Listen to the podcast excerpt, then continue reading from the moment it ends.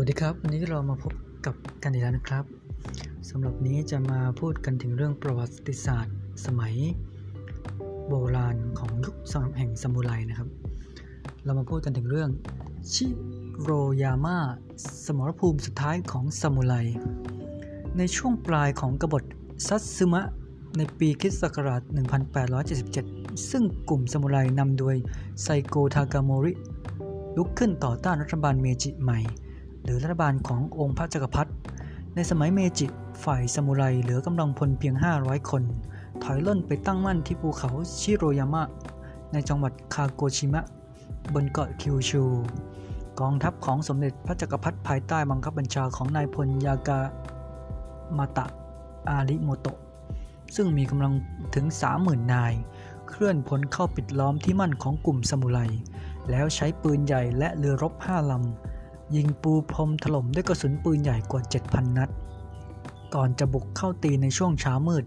ในวันที่ 24 กันยายน ปีคริสตศักราช 1877 แม้ฝ่ายตรงข้ามจะมีกำลังพลมากกว่าถึง 60 ต่อหนึ่ง รวมถึงยุทธปกรณ์ที่ทันสมัยกว่า แต่ฝ่ายซามูไรกลับไม่ยอมแพ้ บุกเข้าหากองทหารพระจักรพรรดิซามูไรบางส่วนถูกยิงเสียชีวิต ก่อนจะเข้าถึงแนวฝ่ายตรงข้าม แต่ทันทีที่ซามูไรเข้าประชิดทหารพระจักรพรรดิก็อาศัยความชำนาญในการต่อสู้ระยะประชิด ด้วยดาบพลิกสถานการณ์ได้ สังหารทหารพระจักรพรรดิได้หลายพันนาย อย่างไรก็ตามกองทัพพระจักรพรรดิก็ต้องอาศัยกำลังพลที่มากกว่า ค่อยๆ ลดทอนกำลังฝั่งซามูไรจนกระทั่งเวลาประมาณ6โมงเช้า มีซามูไรเหลืออยู่เพียงประมาณ 40 คน ไซโกถูกยิงบาดเจ็บ ได้รับ บาดเจ็บสาหัส คิดว่าไม่อาจสู้ต่อไปได้แล้ว เขาจึงตัดสินใจฆ่าตัวตาย ด้วยการคว้านท้องหรือเซปปุกุ จากนั้นซามูไรที่เหลือทั้ง 40 คน ก็ชาร์จเข้าใส่แนวของทหารพระจักรพรรดิก่อนจะถูกยิงเสียชีวิตทั้งหมด เป็นการปิดฉากกบฏซัตสึมะหรือกบฏซามูไร ต่อมาจักรพรรดิเมจิทรงอภัยโทษให้ไซโกในปีคริสตศักราช 1889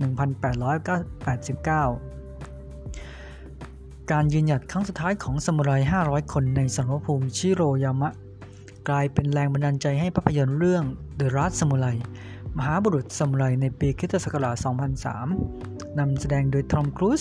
และเคนวัตนาเบะสำหรับวันนี้ก็ขอจบผมเพียงเท่านี้ครับ เจอกันใหม่คลิปหน้านะครับ